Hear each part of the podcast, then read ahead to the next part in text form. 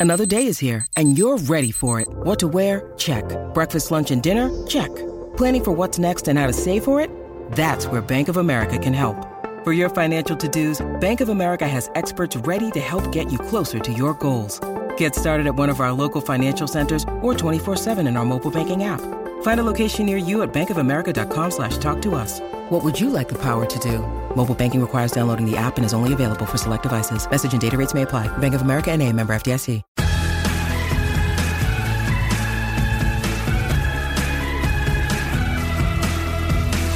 Uh, here we are, the last week of the year, known for leftover pie with only the filling left because somebody dug out and ate all the crust. I mean, I would never do that.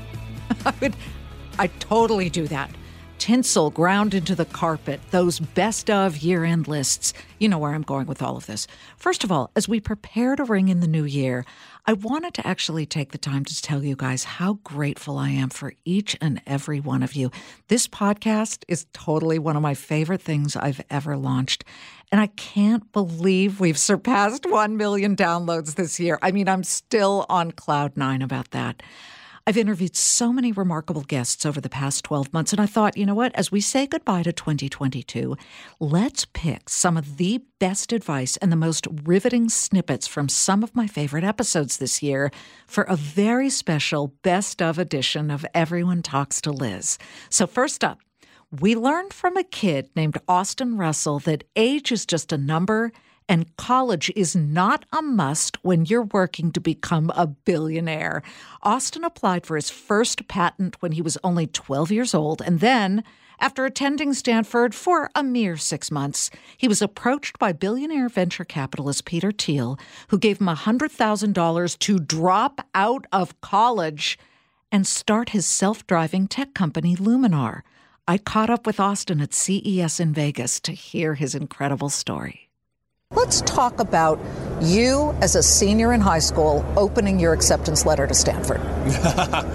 yeah, well, hey, um, you know, I, and, and that, was, that was a good starting point. I'd say that, and even before then, it all starts with the drive of, of knowing the hows and whys and, and what you want to do. And this is where I've always had a very focused mission about wanting to to build new things, to create new things, and at the same time, I mean, even going back uh, from the beginning, from the different software projects, hardware projects that I worked on.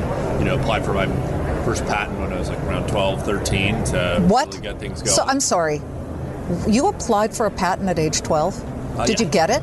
Uh, yes, I did. What was it for? It was actually for a water recycling system, interestingly enough. So it was, it was for residential commercial use. To, it's funny, it's not related to any of the stuff that I'm doing now, but uh, just had a bunch of really interesting ideas about how to be able to improve the world and wanted to be able to go, go in on it. Um, that was really before I took the opportunity to actually start commercializing some of these things, but um, eventually got just into the world of, of, lasers and optics and all that other stuff, and that's where I ended up um, as uh, spent more time, so to say, talk about from a high school standpoint, spent as much or more time actually in parallel at this place called the Beckman Laser Institute um, for the latter couple of years there.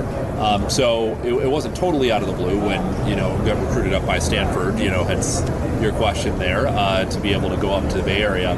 Um, didn't last very long though. It was only about six months before you know, knew that wanted to go all in full time on uh, specifically the, the, company Luminar. Um, there was actually a guy Peter Thiel um, that con- convinced in his whole program that convinced me to really go all in on my company. It was that I mean, the tagline is uh, you know give uh, students $100,000 to drop out of school or whatever. The reality is, is that uh, you have to have an insane amount of drive to want to do these things in any scenario, which, mm-hmm. but, it, but it's great to have, you know, great sponsors and networks and other stuff like that. So your parents said what when you said, Mom, Dad, um, I- I'm dropping out of Stanford? you know, in some ways it's not surprising. In some other ways it's like, I, I think in, in every, uh, in every parent's mind, it's always like, red flags when you take a, a non-traditional route or path, but they've actually been very, very supportive and accommodating. And uh, hey, I, I, actually did what I said I was going to do. So you know, it, it, it worked out. Okay. You saved them a lot of money. saved a lot of money. Exactly, exactly. Did Stanford try and keep you?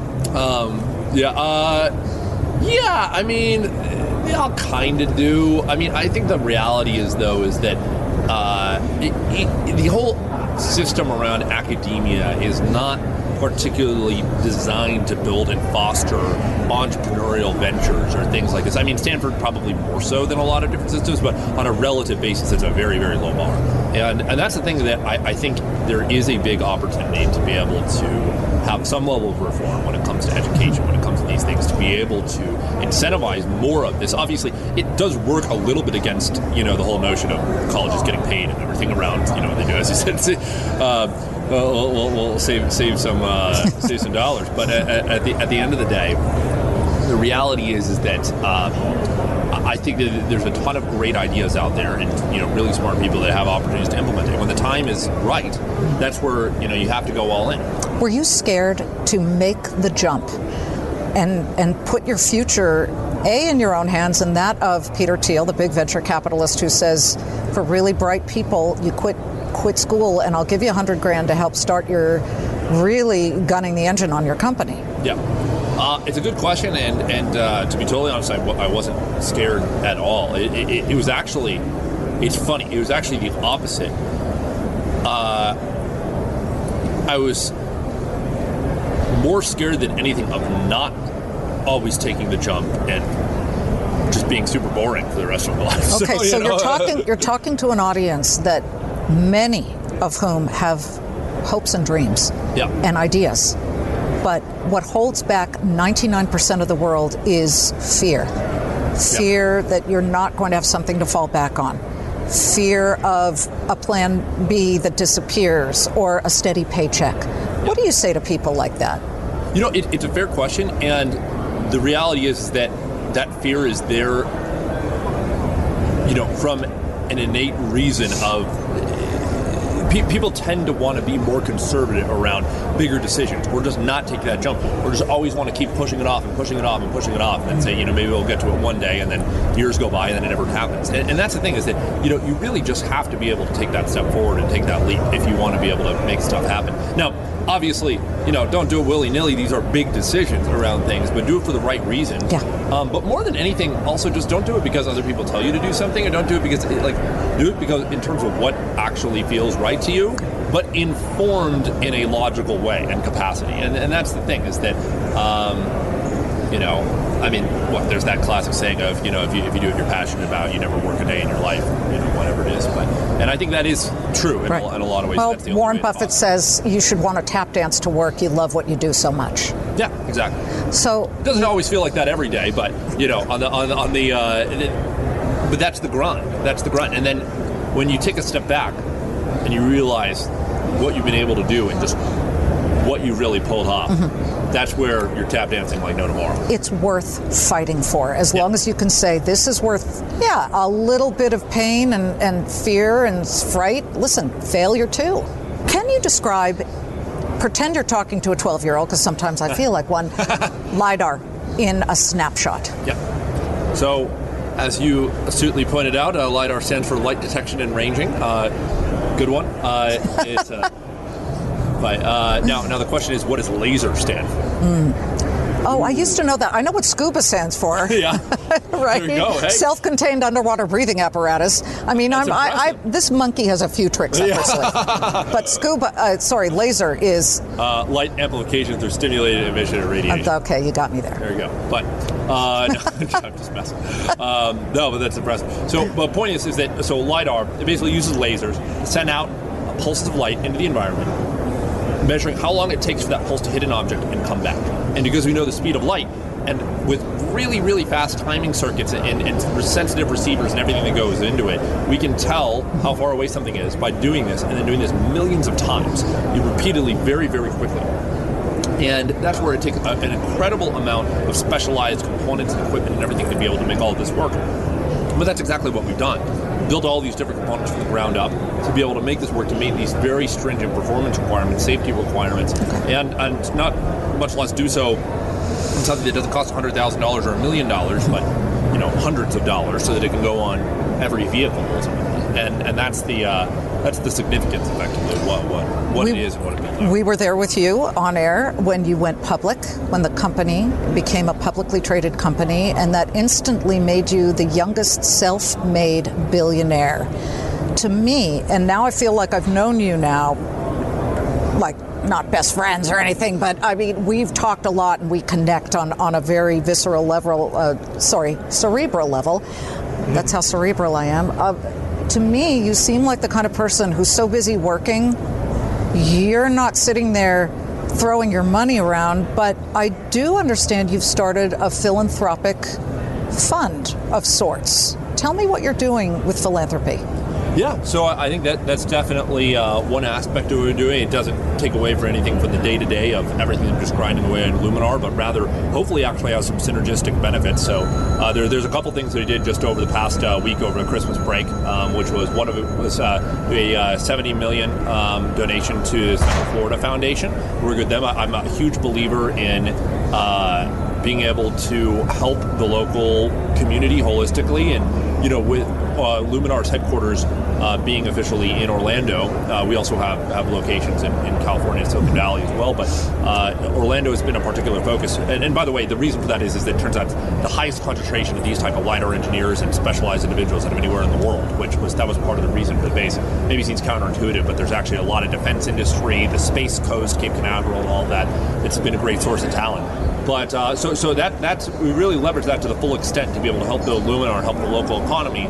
But now, from a personal standpoint, uh, I, I, look forward to being able to also help the local community. Good. And if you take a look at, it, it's kind of amazing to see is that if you take a look at these other uh, other types of environments, like say in um, for, uh, Silicon Valley or other types of environments in, in this world, mm-hmm. uh, other major metro areas I mean, it's not uncommon to see tens, uh, like ten or tens of billions of dollars of philanthropic dollars being uh, invested into the local community. When you take, you take a look at something like Orlando, it's very underinvested in the sense that you know there's only been around um, what uh, on, on, the order of I think it was 60, 70 million to date, for example, with this uh, foundation, 80 million now over the past couple of decades. So when you now it's time to I think start multiplying, and this is hopefully going to be a big a big hub for uh, for the future. We're going to be right back with more of my favorite interviews of 2022 right after this. I know a lot of you have had this experience because for those of us who in 2020 were all sent home and we were stuck in a lockdown during the pandemic, we had a lot of time on our hands. And I saw an ad for Masterclass and I thought, I want to better myself. I want access to all of these brilliant people who teach you things. With Masterclass, you can learn from the best to become your best. Masterclass is the only streaming platform where you can learn and grow with more than 200 plus of the world's best and smartest. For just under 10 bucks a month, an annual membership with Masterclass gets you unlimited access to every instructor. And I don't care, you can wake up one morning and say, I want to learn about business, and then another where you say, I want to learn how to survive in the wild if I have no water and no fire to make me warm. You can access Masterclass on your phone, on your computer, smart TV, or even in audio mode. And the classes totally make a difference. Don't wait another moment to start your learning journey with Masterclass. Right now, our listeners get an additional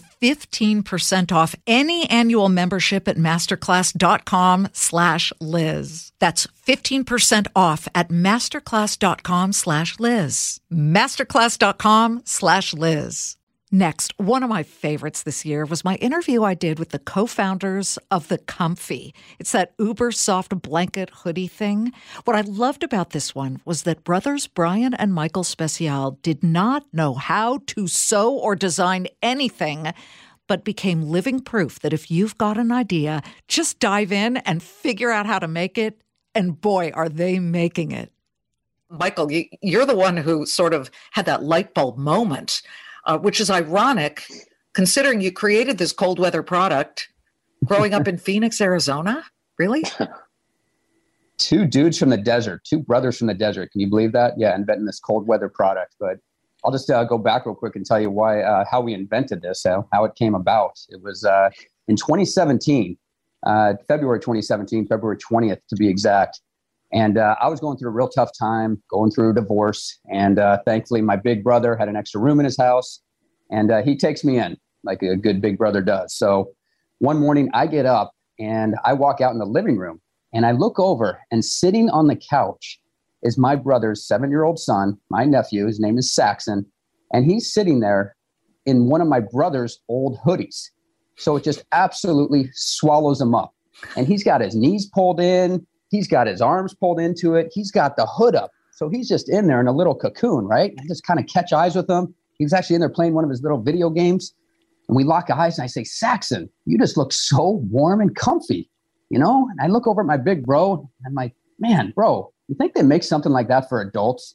Wouldn't everybody want to feel like that? You know, just that warm, cozy, secure feeling, right? And uh, there was a blanket laying over the back of the couch, and it had Sherpa lining on it and microfiber on the outside. And kind of looked at it and put two to two together, and like, man, maybe we could make it out of something like that. And boom, light bulb moment, just like that. The world's first truly wearable blanket was born at that and moment. Brian, at this moment, you're looking at Saxon. I love that name, by the way. Little seven year old musher. you know, my son, who's 17, still pulls his tiny hoodie over his head and has his phone under it. Like, dude, what are you doing? and yet I just look at it and think, okay, he's weird. You looked at it and thought it was an idea. Brian, what did you think when he I didn't think I didn't think anything of it at the at the time. I mean, I, I guess looking back on it now, I'm very glad that my son uh, enjoyed going into my closet and stealing my clothes because uh, that seemed to work out pretty well for us. But yeah, he was just sitting there on the on the couch, and I was sitting next to him scrolling Twitter. And Michael, you know, uh, mentioned that, and right then when he when he mentioned it, don't they make these for? Wouldn't it be great if they made these for adults? I mean, really, we did start grinding and and putting two and two together because it's like, wait a second, yeah, surely somebody does do something like that. But we thought there was something to the the wearable blanket thing. There had been the Snuggie in the past, but that's really you know nothing even remotely similar to our product um, right we wanted to make something that was that was better than that something that was a truly wearable blanket something that is enclosed all the way around and makes you feel like you're you know like you're a little kid like you are wearing a blanket and that's exactly what we set out to do and am I the only one who uh, the snuggie thing didn't work for because my feet get burning hot? Like you don't want to be enclosed like you can't breathe. And that's kind of the beauty of of what the comfy really is, right, Brian? Yeah, I mean, absolutely. The Snuggie, uh, you know, people like to say they, they do like to still compare us to the Snuggie, but the Snuggie is like wearing a hospital gown backwards, right? I mean, it's it's it's it's it's still open in the back. It's not something you can get off the couch and walk around with.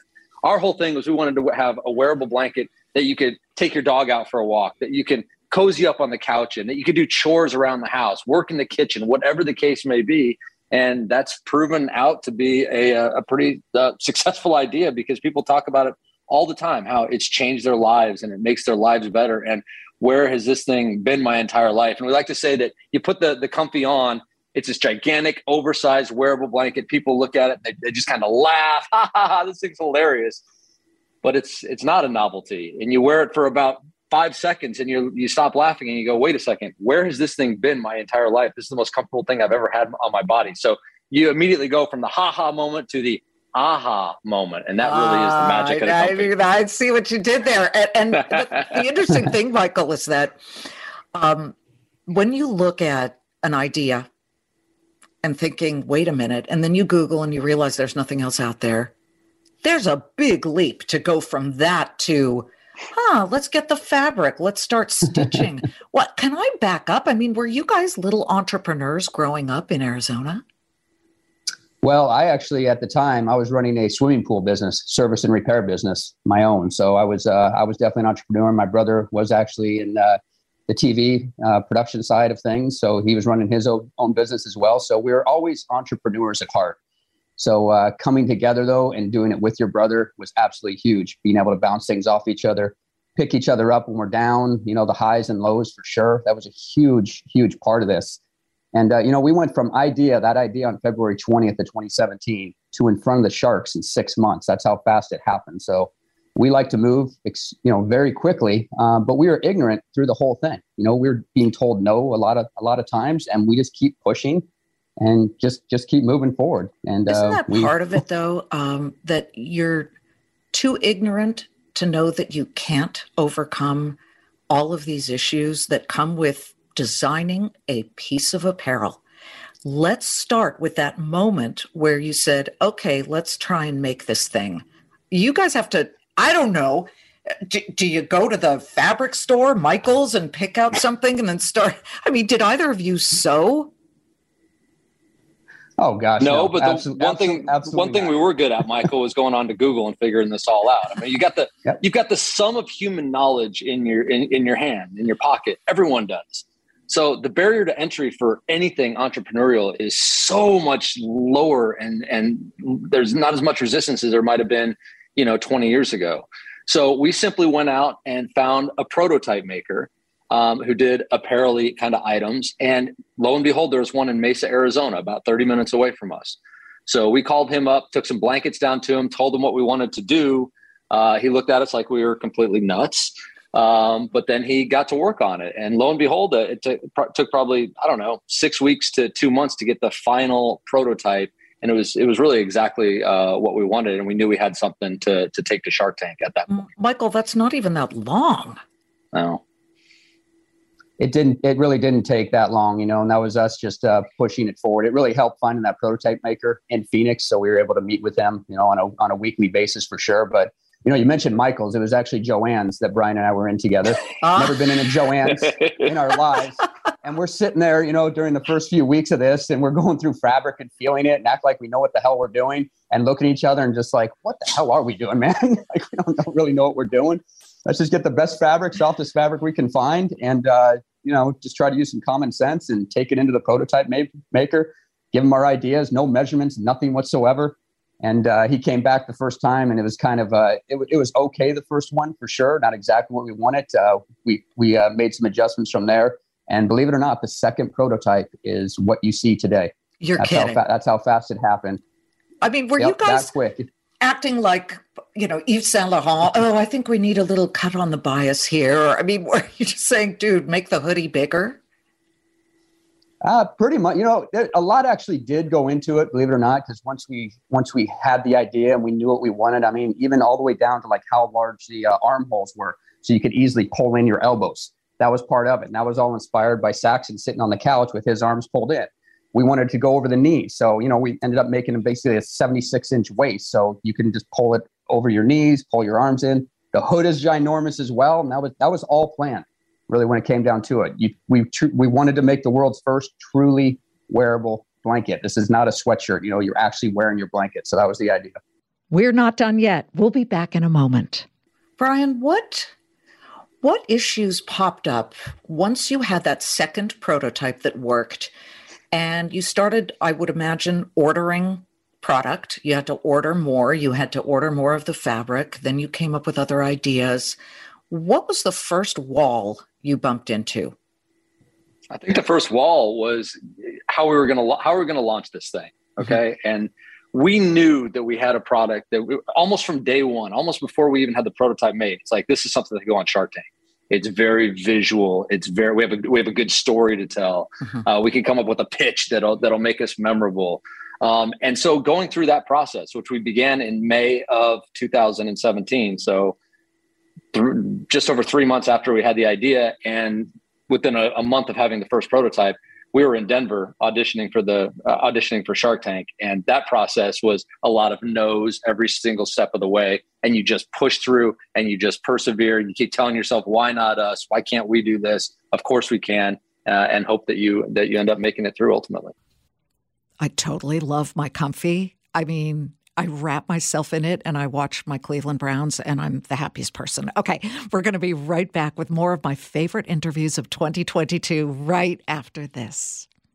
We're driven by the search for better, but when it comes to hiring, the best way to search for a candidate isn't to search at all. Don't search, match with Indeed. If you need to hire, you need Indeed. Indeed is your matching and hiring platform with over 350 million global monthly visitors, according to Indeed data, and a matching engine that helps you find quality candidates fast. Ditch the busy work. Use Indeed for scheduling, screening, and messaging so you can connect with candidates faster. Join more than 3.5 million businesses worldwide that use Indeed to hire great talent fast. And listeners of this show will get a $75 sponsored job credit to get your jobs more visibility at Indeed.com slash Claman. Just go to Indeed.com slash Claman right now and support our show by saying you heard about Indeed on this podcast. Indeed.com slash Claman. Terms and conditions apply. Need to hire? You need Indeed.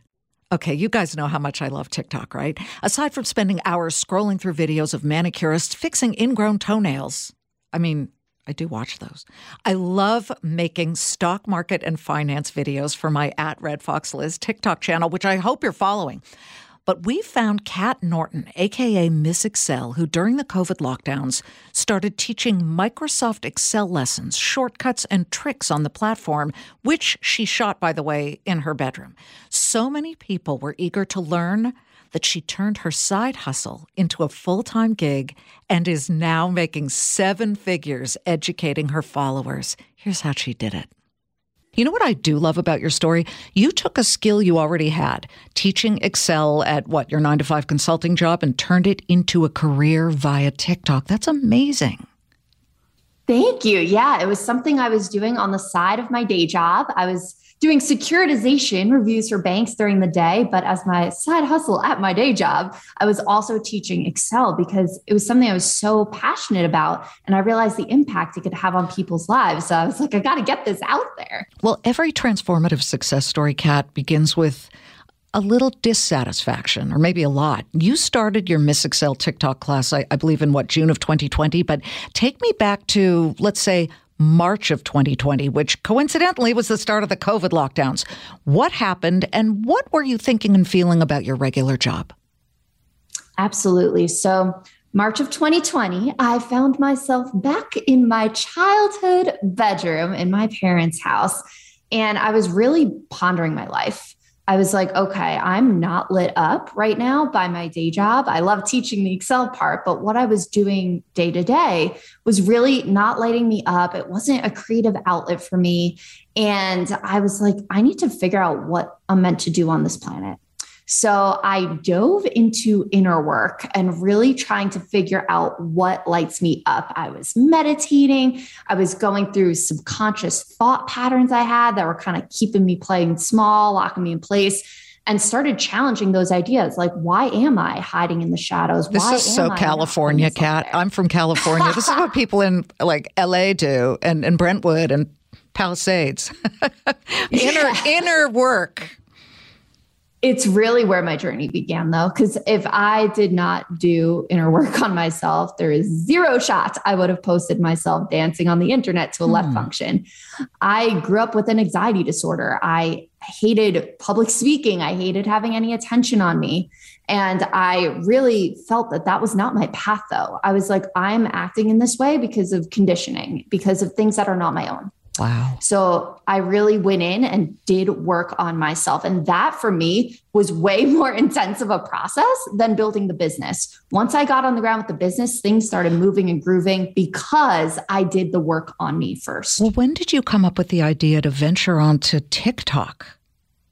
So that was around June. I had cleared out a lot of the limits that I had. And I was on the phone with my friend and she was like, What if you put the Excel tricks on TikTok? And I was like, Oh, TikTok, I'm 27. I can't make a TikTok. I have a corporate job, you know? And but at the same time, I had this vision when she said it of that Drake song, the Toosie Slide, left foot up, right foot slide to the left and the right function with the Excel screen above my head. Now, mind you, I had no idea how to video edit. So I watched a YouTube video, taught myself, and was like, I'm just going to test this out. And I made my first video and was like, dang, this is actually really cool.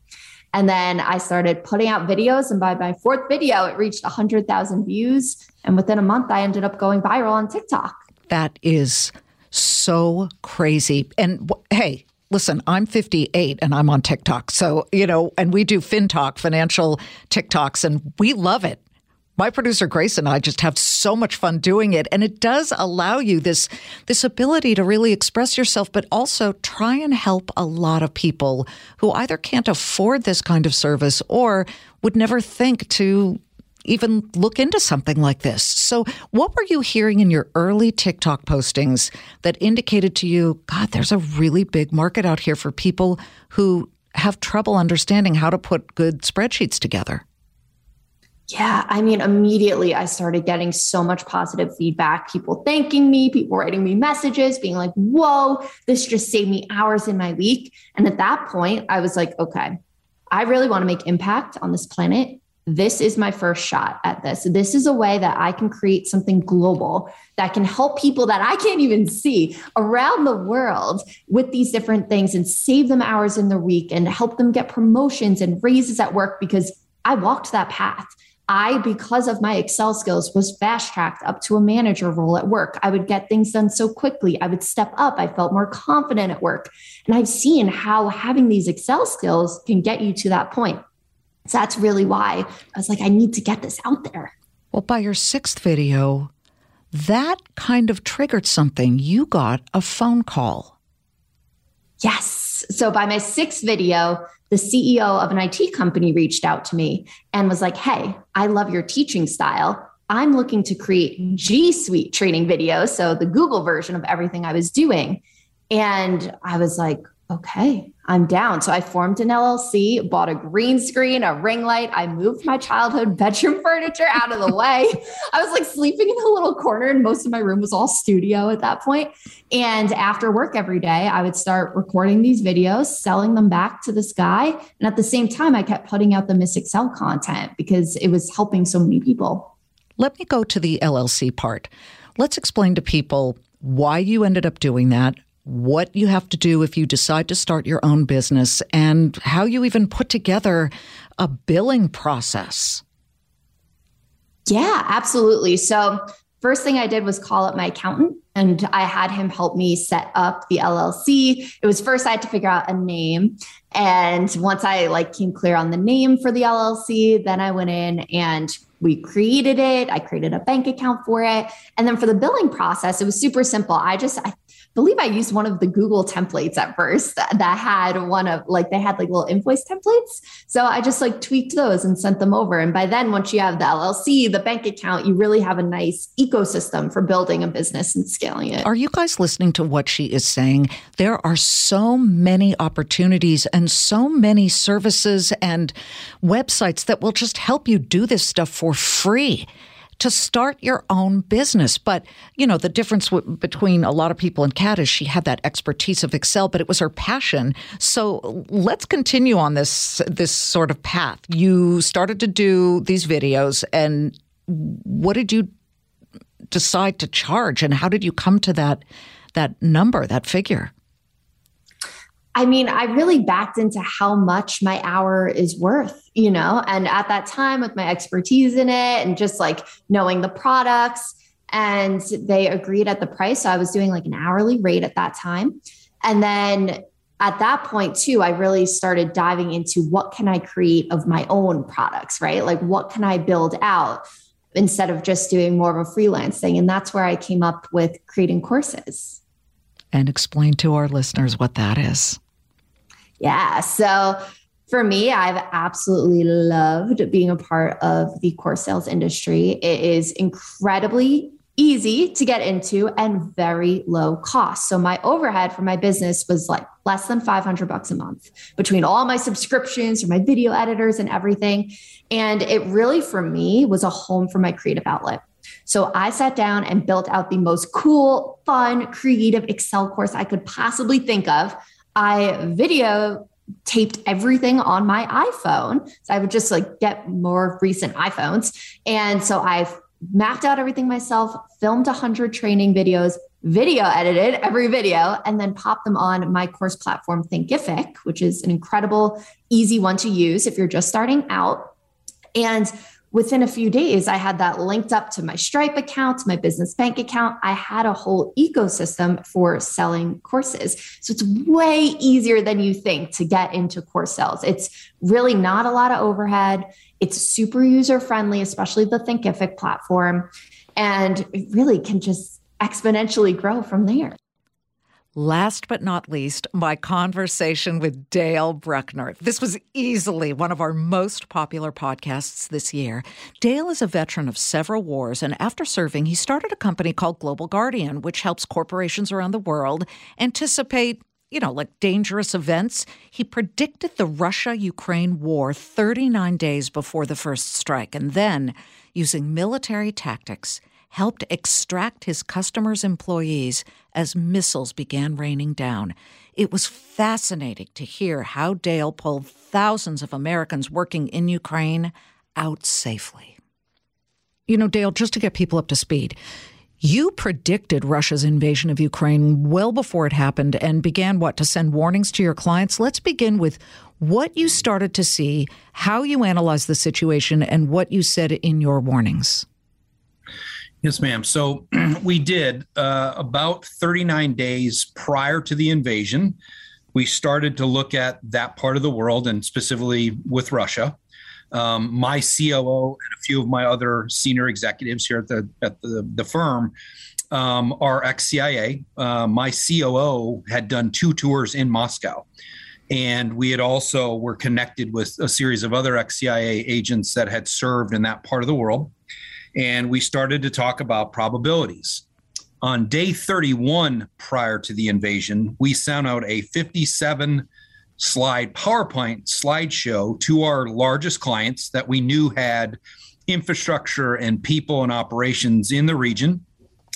And we basically said the following there is a 65% chance that Russia will strike Ukraine in some form or fashion. Hmm. That could be ground, that could be air, that could be from the sea.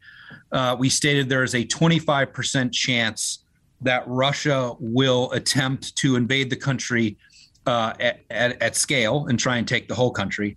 And there is a 10% chance that we'll find a, a diplomatic off ramp prior to have some kind of physical or kinetic war, if you will, or strike. And that's how it started.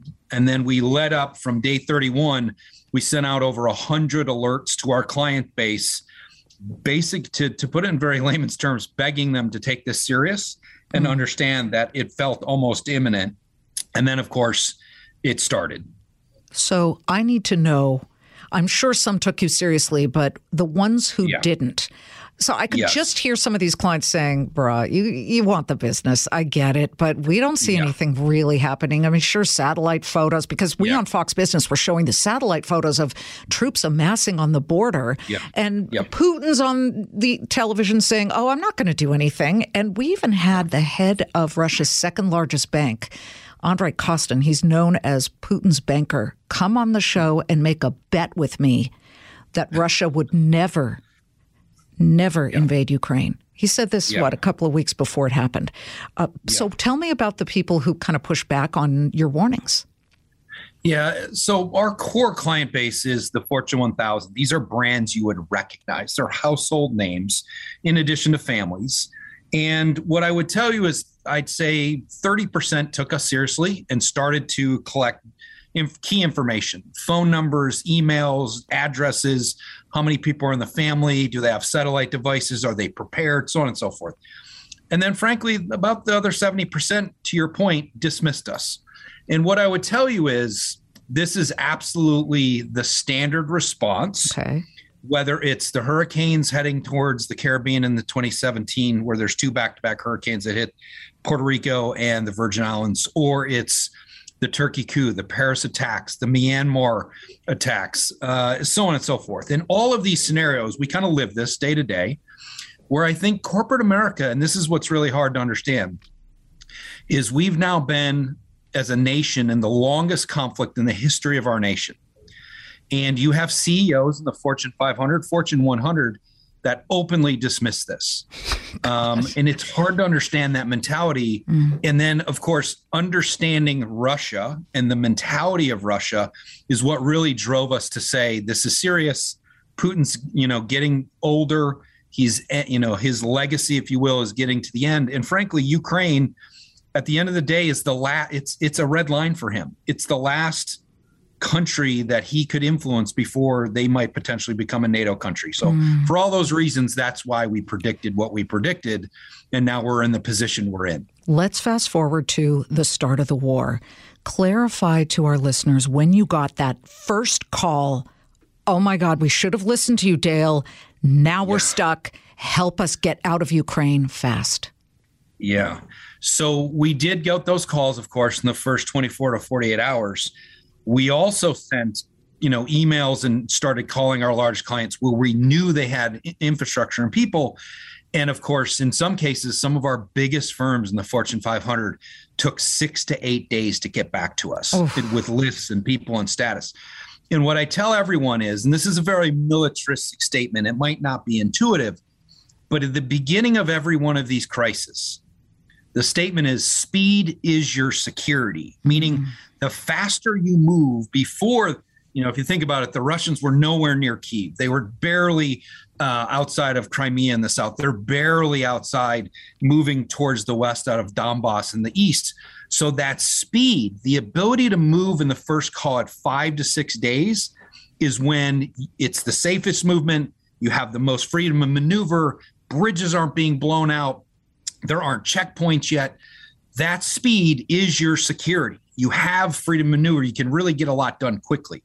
By about day seven or eight, it starts to slow down because now you have checkpoints, infrastructure's being bombed, they're firing missiles off the sea, and this starts to complicate things. So ultimately, we did have seven clients within the first 24 hours call and say go. Mm-hmm. And the ones, again, that had prepared and given us the documentation we immediately started reaching out, organizing, and making decisions based on the threat. Do we go right to their address and pick them up?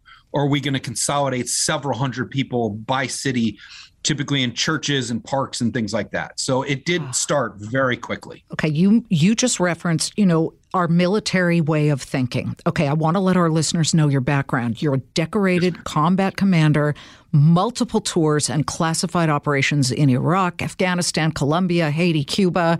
You served in the U.S. Army Infantry for nine years, military intelligence. I mean, you are the real deal. Special Forces, Green Beret. I'm listening to you. Okay, so let's just get to that point where the window did start to constrict beyond the six days. Yeah. yeah. What has so, been one of your most dangerous extractions so far yeah. in Ukraine? And we've we've published this, and I could send you a sanitized version of what we call a mission brief. Mm-hmm. So um, we've sent this out pretty pretty widely to our client base, especially those that s- still had not moved quickly we had um, three corporate clients that were north of Kiev. So if you remember, the Russians came from Belarus north of the capital Correct. and moved south. So bottom line is we had clients that were stuck behind Russian lines and they were very senior. They were very important to the firm. They were what we would call a high value target, if you will, mm. to us. So we had made the decision that this was one of the scenarios where we were willing to take extreme risk. So we went in with uh, an armored vehicle, two soft vehicles. We did reconnaissance just outside the city for almost two days. We noted we started to see the pattern of the Russian strikes of artillery and missile strikes, meaning we could see three, four hours of just pounding and then a lull, three, four hours of pounding and then a lull. Ah, okay. So what we determined was okay, once it gets to daylight, when we get to that next lull, that's when we're going to go in. So we had had executed what you call an offset, meaning you're offset right outside the city by three or four miles, so we're not getting bombed. We're watching, listening, and watching, you know, traffic going in and out, and then of course the bombing. At that point, we did go in successfully, get to the executives. We did a quick health and welfare check with our doctors. We put them in the armored vehicle. Then we put a reconnaissance vehicle in front to deal with anything that we might run into, and then a, a vehicle in the back of them. Mm. And we successfully got them out. That entire mission set from planning to the reconnaissance to the execution was almost four days and we ended up exfilling them to the southwest of the city and then took them to the polish border and it was you know two days of of just being outside the the bombing zone if you will those are just some of the incredible conversations we've had this year. To listen to the full interviews, go to foxnewspodcasts.com or wherever you get your podcasts. I'd like to thank all of you again I know I thank you a lot, but I need to do it over and over for tuning in every week to Everyone Talks to Liz. You have no idea how much your support means to me, and I am truly grateful for each and every one of you. If you'd like to hear even more from me, make sure to tune into Fox Business for the Claman Countdown, 3 p.m. Eastern, weekdays. In the meantime, please do me a favor stay healthy, safe, and if possible, calm during the holidays, okay? We've got another amazing year of podcast guests ahead of us. You have no idea how excited I am about some of the people we've already booked. So make sure to tune in. We'll see you in 2023. Want to listen ad free? You can do it with a Fox News Podcasts Plus subscription on Apple Podcasts. And then Amazon Prime members, you can listen to this show ad free on the Amazon Music app. Guy Benson. Join me weekdays at 3 p.m. Eastern as we break down the biggest stories of the day with some of the biggest newsmakers and guests. Listen live on the Fox News app or get the free podcast at GuyBensonShow.com.